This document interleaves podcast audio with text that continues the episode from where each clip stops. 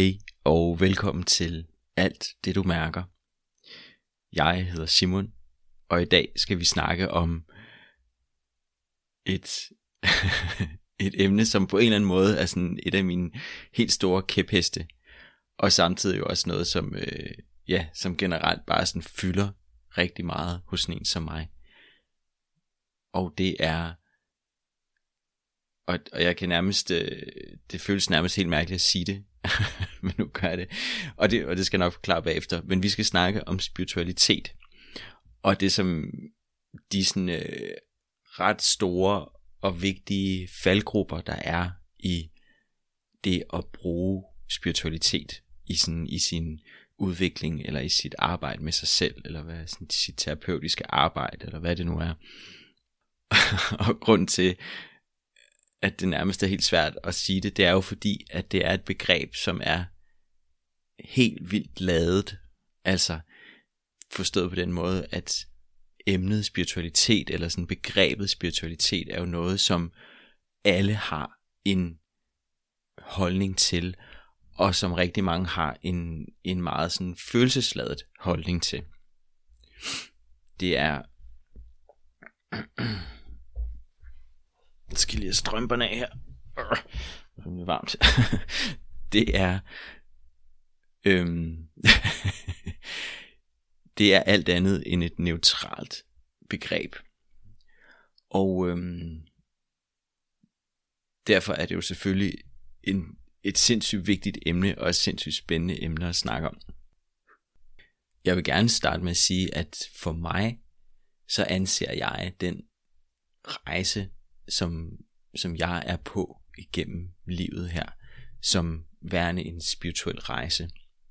Fordi det er det, som det er den måde at anskue det på, som giver mening for mig. Og det er ikke for at sige, at jeg sådan øh, betegner mig selv, eller sådan ser mig selv som værende sådan særligt spirituel, eller øhm, i det hele taget som værende noget specielt i forhold til, til alle andre mennesker. Men der er helt klart noget, der har givet mening for mig i at bruge den ramme, hvis man kan sige det på den måde, som, som ligesom er de, de linser, jeg kigger på verden igennem.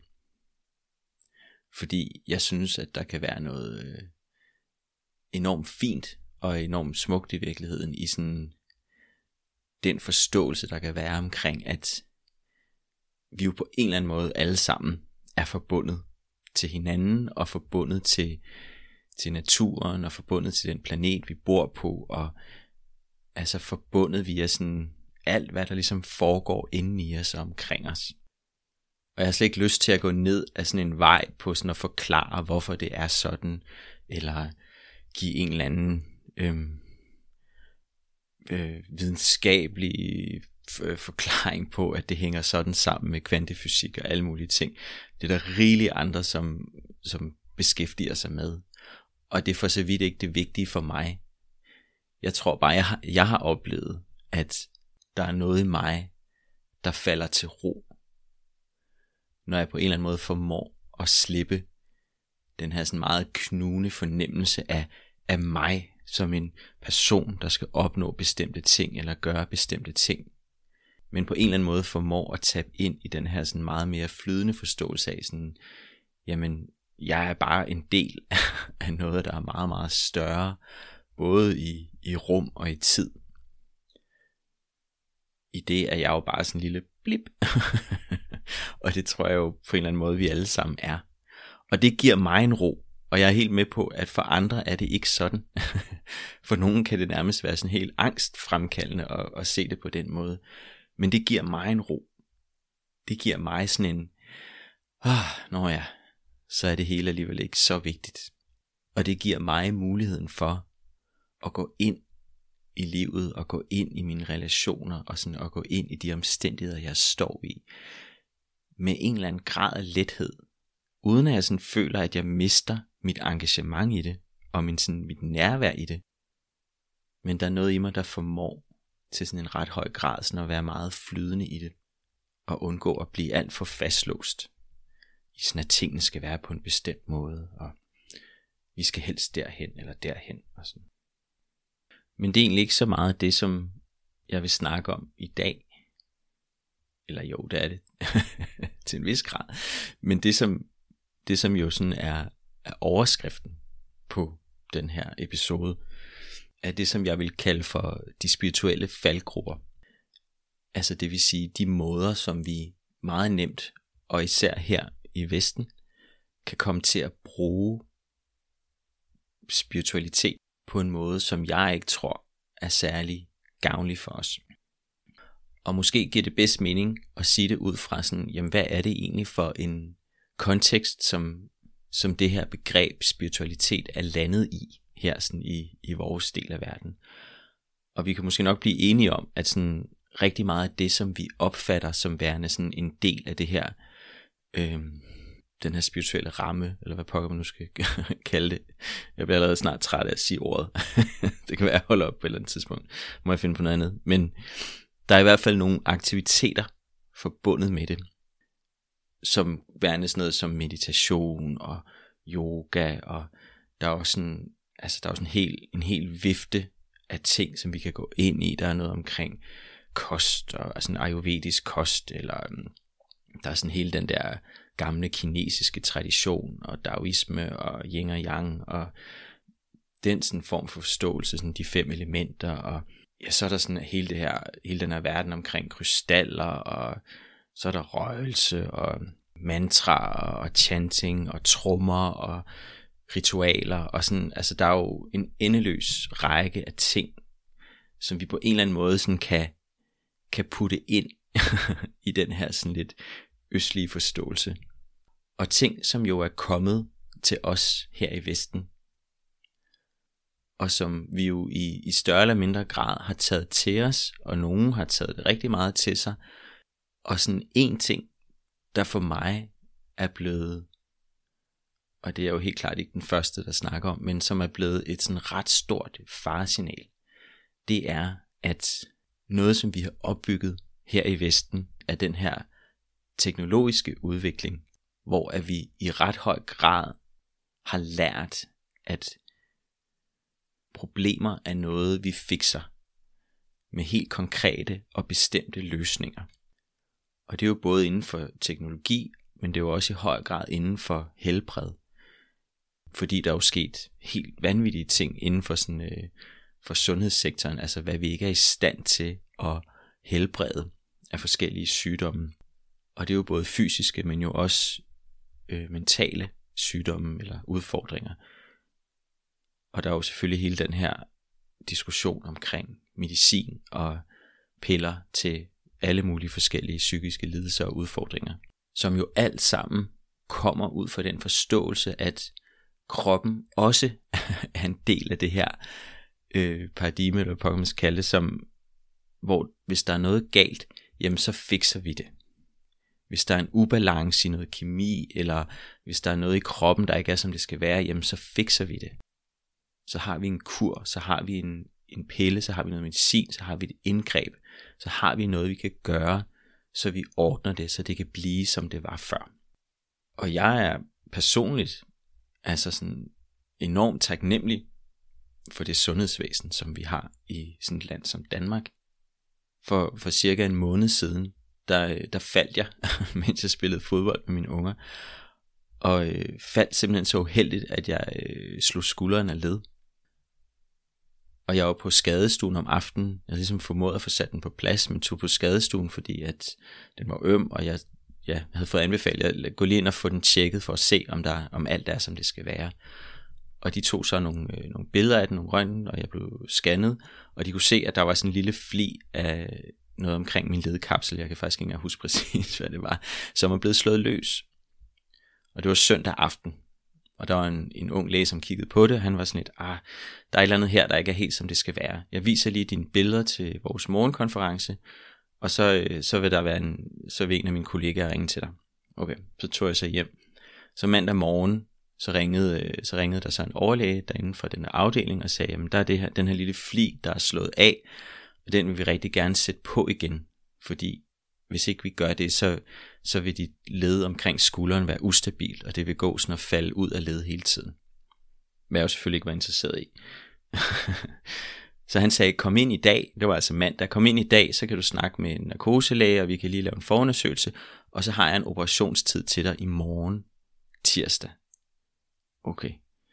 Nå, okay. Det, øhm, det var altid sådan lidt sådan, åh, at skulle blive opereret, og det var i fuld narkose, og sådan, det var, det var sådan et indgreb. Øhm, men jeg kunne alligevel sådan ret hurtigt godt se og mærke sådan, okay, men det, det giver god mening, og man kan sige, ulykken var så frisk, at der var ikke noget, der sådan havde nået sådan at sætte sig eller spænde op endnu. Og det var også det, han sagde sådan, vi vil gerne gøre det her så hurtigt som muligt. Så jeg tog dagen der mandagen, og så næste dag tirsdag var jeg inde og blive opereret. Og så tog jeg hjem. Og det var det. Og det var gratis, og det var bare sådan, det var en helt vild oplevelse af sådan, altså den her effektivitet og den her sådan, øhm, kompetence, som der jo virkelig var omkring det her. Altså, han var uden tvivl sindssygt dygtig, ham her, lægen og kirurgen og alt personalet, og altså sådan, alt hvad mødte derinde, var bare venlige og mødekommende og forstående og, og enormt kompetente. Og det var bare sådan, det fik jeg bare. Det var bare den hjælp, jeg bare fik. Og det er jo helt fantastisk at have sådan et sundhedsvæsen her i Danmark, hvor, hvor det er muligt. Nå, men det var sådan lidt en afstikker. Men det var bare for at sige, at jeg kan rigtig godt forstå, at vi står med den her forståelse i dag af, jamen vi er blevet så dygtige til så sindssygt mange ting. Så det er jo klart, hvis der er noget, der er galt, og det er jo sådan lidt i godsøjne, men hvis der er noget, der ikke er, som vi synes, det skal være, jamen så er vi vant til, jamen så er det noget, vi kan fikse. Så er det noget, vi kan ordne. Og den forståelse har vi jo selvfølgelig også fået, den har jo snedet sig ind i vores sådan, følelsesmæssige velbefindende. Hvor det nærmest er blevet lidt den her opfattelse af, sådan, jamen hvis ikke jeg har det godt følelsesmæssigt, så er det fordi et, der er noget i vejen, to, det er noget, der skal fikses. Og så er der jo kommet alt den her forskning og alt, hvad der er sket inden for noget omkring medicin, som der jo så også, man kan sige, er kommet en, en modreaktion til, fordi sådan, måske det ikke altid det lige virker efter hensigten, og der er også en masse bivirkninger, og der er også kommet sådan hele den her omkring, jamen hvad er det egentlig, vi behandler med den her medicin? Behandler vi rent faktisk det, der er i vejen, eller behandler vi bare symptomerne, eller dæmper symptomerne? Og det er sindssygt vigtigt at forstå den kontekst, som det er, netop det jeg forklarer her, som hele den her østlige visdom jo så er kommet ind i.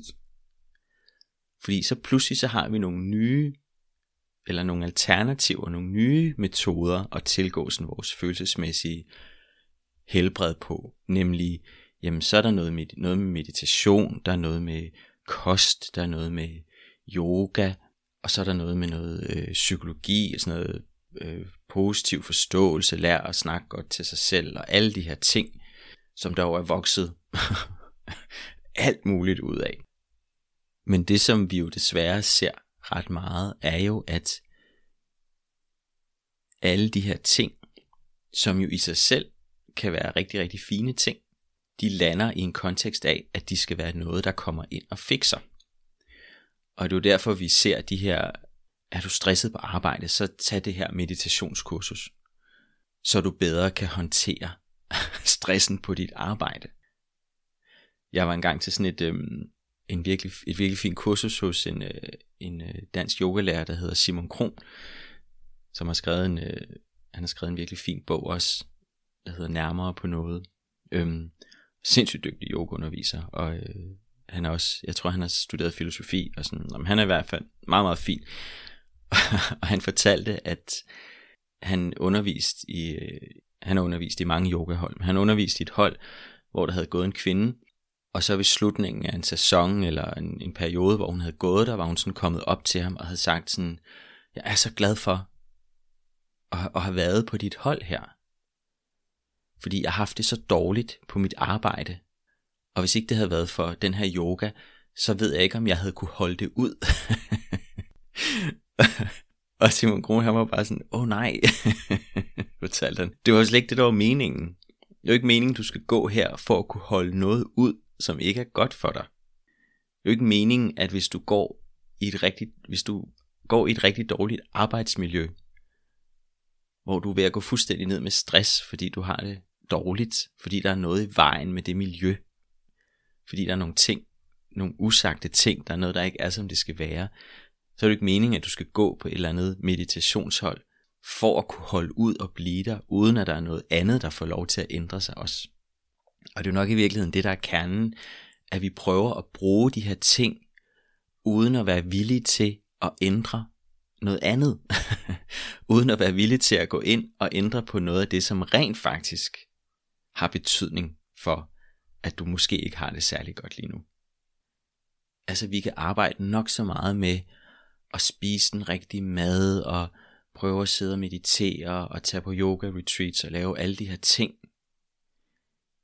Men hvis vi er i et parforhold, hvor der er en hel masse usagte ting, og hvor vi ikke føler os trygge i at give udtryk for, for det vi mangler, eller det vi har behov for, eller det vi ikke har lyst til.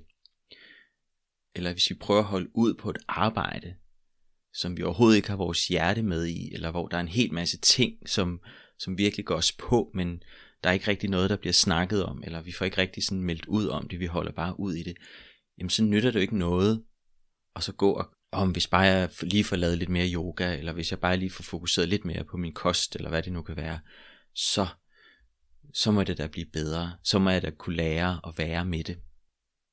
Som jo er en anden del af de her, den her østlige visdom, som vi sådan har fået med.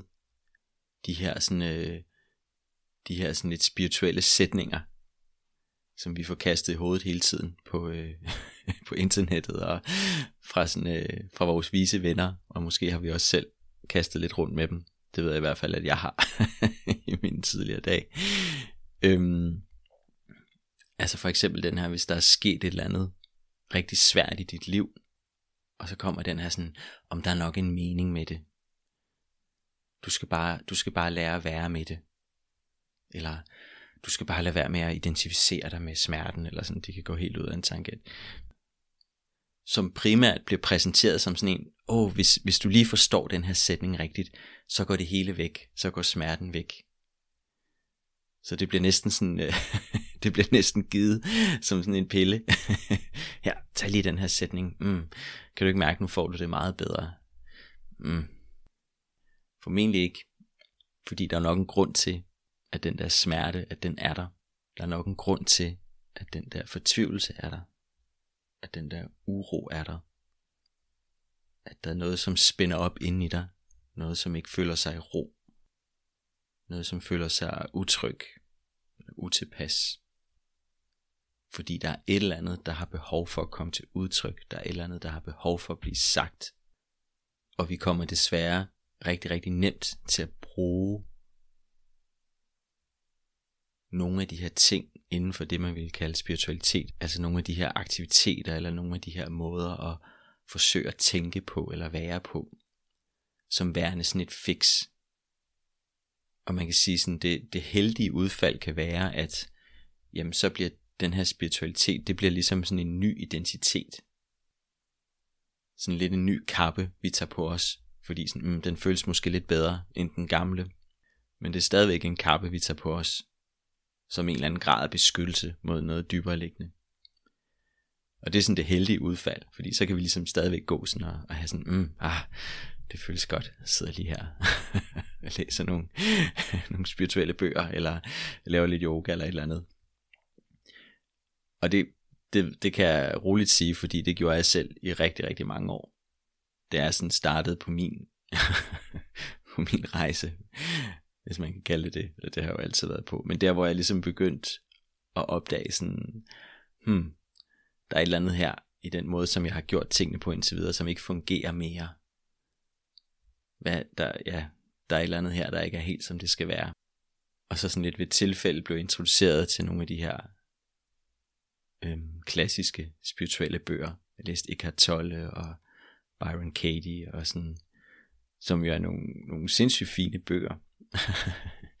men, men de landede jo sådan på et tidspunkt, hvor jeg, altså jeg kan huske, at jeg lappede dem i mig, og tog det virkelig til mig, og var sådan, åh, oh, nu, nu er alt ændret inde i mig, og nu, øh, nu kan jeg klare hvad som helst, og sådan, men det kunne jeg jo bare ikke. Det blev sådan lidt sådan en forståelse, jeg havde, sådan, mm, som jeg sådan kunne sidde i sofaen og, og føle mig god i. Men lige så snart, at jeg blev udfordret i mit parforhold, eller der skete noget på arbejde eller et eller andet, så var jeg jo stadig lige ildestet, Fordi jeg havde ikke, altså, der var ikke noget, der var ændret. Det var bare den der nye kappe, som jeg så brugte i stedet for. Og det kunne jeg jo så gå med et par år mere.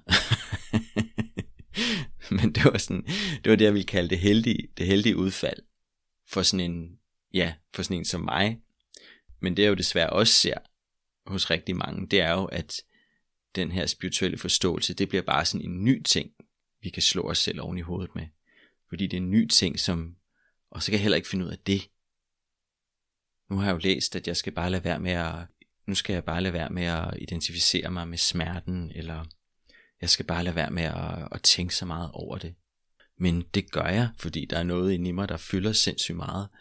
Så det kan jeg ikke bare lige lade være med sådan, åh, oh, det kan jeg heller ikke finde ud af. Så det bliver bare sådan en ny hammer, jeg kan gå og bonke mig selv oven i hovedet med. Og det kommer alt sammen tilbage til, at vi meget, meget nemt, fordi vi har den opvækst og den sådan kultur, vi nogle gange har her i Vesten, at det her er nogle ting, vi skal bruge til at få noget til at gå væk. Det er ud fra den her forståelse af sådan, jamen, jeg må aldrig have det dårligt. Og hvis jeg er ked af det, eller hvis jeg er frustreret, eller hvis jeg er vred, så er det fordi, der er noget i vejen, så er det fordi, der er noget galt. Og det er noget, der skal fikses. Og hvis jeg ikke jeg kan finde ud af det, jamen, så er det mig, der er noget i vejen med. Så er det mig, der er forkert. Det er jo netop også derfor, at god terapi, for eksempel, som det primære, handler om relationen. Altså relationen mellem dig og det menneske, du sidder overfor.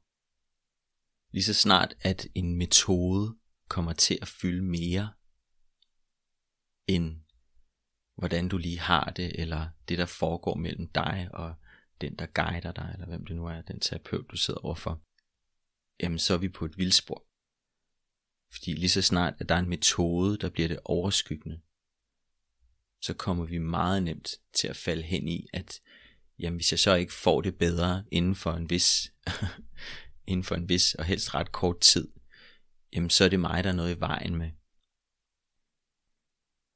Det som vi mennesker har aller, aller mest brug for, det er at blive set. Og som sjovt nok også er det, som vi frygter allermest. Fordi det at blive set, det virkelig at blive set, kan være enormt sårbart. Og enormt svært og enormt hårdt. Fordi det virkelig at blive set, er jo at blive set for hele din væren. For alt, hvad du rummer. Også de, sådan i gåsøjne, de dårlige sider. Eller de dårlige tanker, eller de forkerte følelser, eller hvad det nu er. Men det, som jeg tror, der er vigtigt at få øjnene op for, det er sådan alle de krumspring, vi kommer til at lave for at undgå, at der er visse sider af os, som ikke kommer frem. Og for nogen bliver det meget vel brugen af sådan spirituelle greb.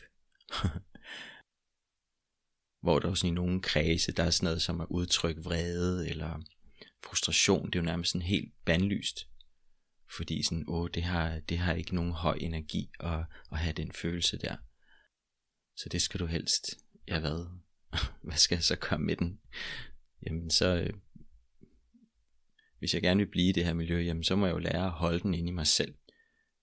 Ligesom jeg har lært at holde den inde i mig selv, da jeg var lille over for mine forældre, fordi der var den heller ikke velkommen. Og så på den måde kan jeg jo være i et miljø, som holder mig fanget i min egen beskyttelse. Fordi det ligesom gentager den her forståelse af, at sådan, de der følelser, de er altså ikke velkomne, de er ikke gode. Men tænk nu, hvis du faktisk fik lov til at lade dem komme til udtryk, så du også kunne begynde at forstå, jamen, hvad er det egentlig det her, det handler om. Sådan noget som vrede er jo også en sindssygt vigtig energi, vi bruger i forhold til at lave om på ting, som ikke fungerer for os. Rigtig mange mennesker sidder fast i deres liv eller deres omstændigheder, og har helt vildt svært ved at mobilisere energi nok til at lave ting om, fordi at de er bange for at udtrykke deres vrede, uden at vide, at det er lige præcis vreden, de skal bruge til faktisk at finde den energi til, at der er noget, der får lov til at blive lavet om. Men fordi der hele tiden er den her stopklods af sådan, om du må ikke være vred, og du må ikke, øh, åh, nu bliver du lidt vred, eller nu bliver det lidt meget sådan, åh, oh, ja, okay, det kan jeg godt mærke. Og måske skal jeg også bare lige være tilfreds med, med det, jeg har, og det er sikkert fint nok, og sådan, vi tager lige, vi tager lige fem år mere sådan her. Hvor det jo bund og grund handler om, at der er noget her, der gerne må komme til udtryk, fordi det er der. Den er der jo, den her energi. Der er en grund til, at du skal bruge så mange kræfter på at holde noget tilbage. Det er jo fordi, der er noget, der prøver at komme ud. Der er noget, der prøver at blive set. Så find dig for pokker et miljø, eller en terapeut, eller en guidning, hvor der er nogen, der hjælper dig med, og giver dig lov til, at det her kan få lov til at blive set. I stedet for, at du bare skal sådan passe ind under nogle nye paradigmer, eller nogle nye dogmer, regler, eller hvad pokker som måske kan føles sådan lidt mere blødt og lækkert, men det er stadigvæk et fængsel i den forstand, at der er nogle ting i dig, der ikke får lov til at komme til udtryk. Og den der følelsesmæssige frihed og åbenhed, som vi jo alle sammen længes efter, af at kunne få lov til bare at være frie og ikke skulle gå og bekymre os så meget hele tiden, den kommer bare af, at vi ikke skal gå og holde tilbage på os selv. Og det er jo ikke ens betydende med, at vi alle sammen skal gå rundt og opføre os som hulemænd og slå hinanden oven i hovedet, men det handler om, at vi skal lære at give udtryk for det, vi mærker, uanset hvad det er. Også når vi er frustrerede, også når vi er vrede eller kede af det, eller bange, altså, som jo alt sammen er fuldstændig naturlige følelser. Du må gerne være bange. Det er jo klart.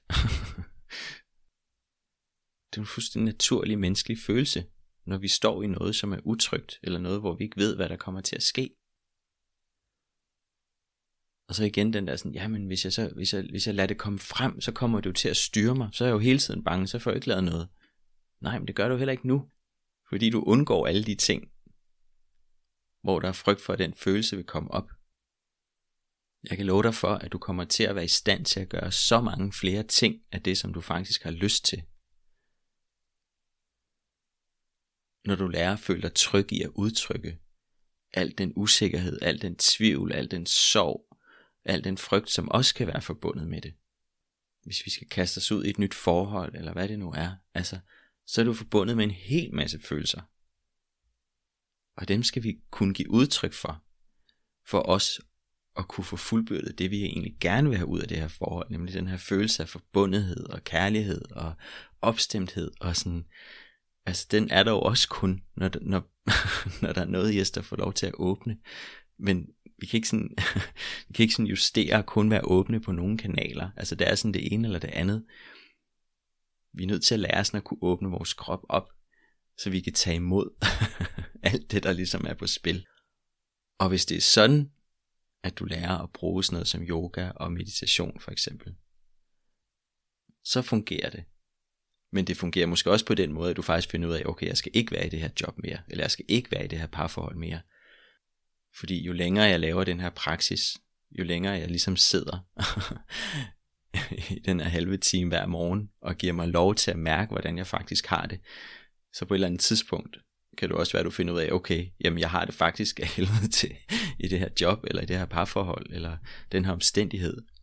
Så måske er det faktisk et tegn på, at der er noget her, som jeg skal træde ud af. Men det er der friheden ligger. Friheden ligger ikke i at blive ved med at undertrykke den her følelse af utryghed, for så at blive noget, som faktisk ikke gør dig glad. Jeg håber, det giver mening. Der vil helt naturligt være en grad af utryghed forbundet til god udvikling fordi vi sådan står lidt i det der felt, hvor der er noget, der sådan, øh, der er noget, der står sådan og dir lidt, der er noget, der kommer i spil. Og det er jo klart, at selvfølgelig er der en grænse. Jeg er heller ikke fortaler på, at vi bare sådan skal kastes ud på dybt vand, men vi skal finde nogen, der kan guide os i og give plads til de ting, der naturligt kommer op. En, som kan sidde over for dig og ligesom give dig lov til at mærke det, der naturligt er til stede.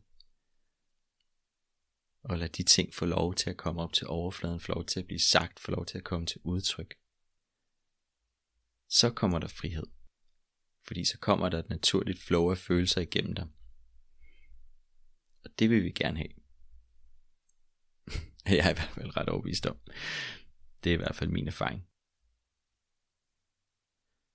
Hvis jeg igen skal tillade mig at dele en øh, anekdote fra ham af Simon Kron, så det var en anden ting, han fortalte på det her kursus, og han har sikkert fortalt det mange gange, hvor han var til en eller anden, øh, en eller anden stor international øh, yogalærer-kongres, og så stod han til morgenbuffeten, stod han op med, med al maden, og ligesom skulle vælge, hvad han havde til morgenmad. Og han kunne se alle de her store kendte yogalærer, de sad nede i salen. Og så fangede han sig i, han fangede sig selv i at stå sådan og tænke sådan, hvad må en sådan rigtig god yoga morgenmad?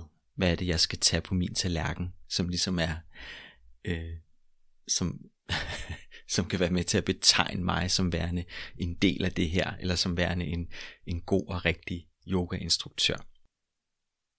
Og jeg synes, det er en virkelig fin historie, fordi det spejler jo bare virkelig meget, hvad vi alle sammen står i rigtig tit. Og det er jo i virkeligheden sådan et, et ret stort sådan, øh, rødt flag, forstået på den måde, sådan, hvis, hvis du er i nogle omstændigheder, hvor du alt for meget skal gå og tænke over sådan, hvad må det rigtige at gøre nu, for at jeg ligesom passer ind? Jamen, så er der jo ret tydeligt tegn på, at jamen, så er der måske noget andet, som ikke får lov til at komme frem. Af frygt for sådan, åh, er det nu det rigtige? Er det nu passende her? Må jeg nu også sige det her? Må jeg nu også gøre sådan her? Og det er jo ting, der kan være gældende i alle mulige miljøer, hvor der vil være nogle, nogle særlige regler for, hvad der sådan er rigtigt. Og det ser man jo selvfølgelig også i spirituelle miljøer, hvor der er en rigtig måde at spise på, der er en rigtig måde at dyrke yoga på, der er en rigtig måde at, øh, at sidde i cirklen på, når der bliver chantet, eller hvad pokker det er. Og vi må gerne det der, men ikke det der. Mm.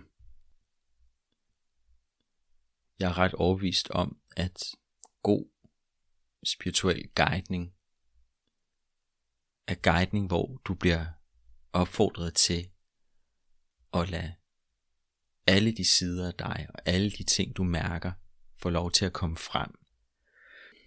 Hvor du hele tiden bliver støttet i at åbne op og ikke lukke i. Men hvor der selvfølgelig også er plads til, at du er med i et tempo, hvor du kan føle, at du har dig selv med i det. God spirituel guidning handler ikke om, at der er noget i dig, der skal fikses. Og i sidste ende kommer god spirituel guidning ikke fra en eller nogen bestemte personer, som ligesom har sandheden, eller ved, hvad der er det rigtige, også for dig. Men snarere når du begynder at opdage, at alting er i en konstant bevægelse, og hvad der sådan var rigtigt og sandt i går, måske nødvendigvis ikke er det i dag. Og det er okay. Fordi vores følelser og vores opfattelse af den verden, vi er i, hele tiden er i bevægelse. Der er hele tiden noget, der ændrer sig. Og det er der ikke noget i vejen med. Det er der ikke noget galt i. Du står ikke til ansvar over for nogen. For at skulle være glad og på og smilende og hjælpsom hver eneste minut, hver eneste dag. Eller fordi du sagde ja til noget sidste år eller for 10 år siden, at du så også stadigvæk skal sige ja til det i dag. Eller fordi du sagde nej til noget i går, at du så ikke må sige ja til det i dag. Jeg tror, en af de stærkeste oplevelser, som jeg selv har haft af det, var på et øh, Vipassana meditationsophold, øh, som er et, til dig, der ikke kender det, så er det et 10-dages meditationsophold, hvor du sidder i stillhed og mediterer i 10 dage, øhm, hele dagen, 10 timer om dagen eller sådan noget, øhm, som jo godt kan lyde meget ekstremt og meget øh, dogmatisk i sig selv, især i forbindelse med den her snak. Men vi havde en rigtig god øh, underviser, ham der var der i hvert fald, da jeg sad der. Og øhm, den, den, den primære oplevelse, jeg fik med derfra, var netop den her følelse af, at alting er i bevægelse, uanset om jeg gør noget ved det eller ej. Og det opdagede jeg jo, fordi at jeg sad jo bare der. Men mit følelsesspektrum kunne skifte fra sådan den ene ekstrem til den anden, nærmest i løbet af en time. Og det gav nogle helt ekstreme svingninger på trods af, at jeg bare sad med lukkede øjne. Og det var en ret vild oplevelse, den her forståelse af, sådan, altså sådan en helt kropslig forståelse af, sådan, wow, det hele det ændrer sig bare hele tiden. Så der var en frihed i bare sådan at kunne lade det ændre sig. Uden hele tiden at være tvunget til sådan at skulle handle på det eller gøre noget. Men bare også give mig lov til at mærke det. Og den anden store ting, som har gjort noget for mig, det er øhm, den terapeut, som jeg selv arbejder med i dag. Hvis primær fokus også bare er at give plads og udtryk til det, der er til stede her nu. Og den frihed, det er i at lære og lade ting komme til udtryk fra mig. Også når jeg synes, det er svært. Også når jeg synes, det er pinligt. Også når jeg synes, det er forkert. Men så alligevel tillade mig at sige det, eller på en anden vis lade det komme frem. Og så oplever at der er noget igennem det, der slipper. Fordi i det øjeblik, at det er ude, jamen så skal jeg ikke bruge energi på at holde på det mere. Så der er i hvert fald de to ting, der har været sådan en meget vigtig guidning for mig, som har for mig i hvert fald har, har givet rigtig, rigtig god mening. Jeg er spændt på at høre, om der er noget, du har oplevet inden for det her felt. Hvad der sådan har givet god mening for dig. Hvad du sådan har oplevet som god sådan spirituel guidning. Og hvad du måske har oplevet som ikke særlig god spirituel guidning. Det er jo tit sådan en anerkendelse, vi kan komme tilbage efter sådan, okay, det var faktisk ikke særlig gavnligt. Eller måske står du midt i noget lige nu, hvor der kan være sådan en tvivl om sådan, hmm, at jeg ved ikke om det er godt for mig eller ej det her. Hvis du har lyst, er du meget velkommen til at dele det med mig. Du kan skrive til mig på simonsnabelagkropsvis.dk Og så kan du også læse mere om den form for arbejde, som jeg laver som terapeut, inde på kropsvis.dk. Og du kan også følge mig som kropsvis på øh, Facebook og på Instagram, hvor jeg også sådan jævnligt lægger, lægger ting op, som, som jo sådan reflekterer den måde, som jeg arbejder på. For at du så kan mærke ind i, sådan, om det, er det noget, der giver mening for dig? Er det noget, der resonerer? Og ellers så øh, vil jeg bare sige tak for, at du lyttede med. Det sætter jeg stor pris på. Glæder mig til næste gang. Ha' en god dag. Hej.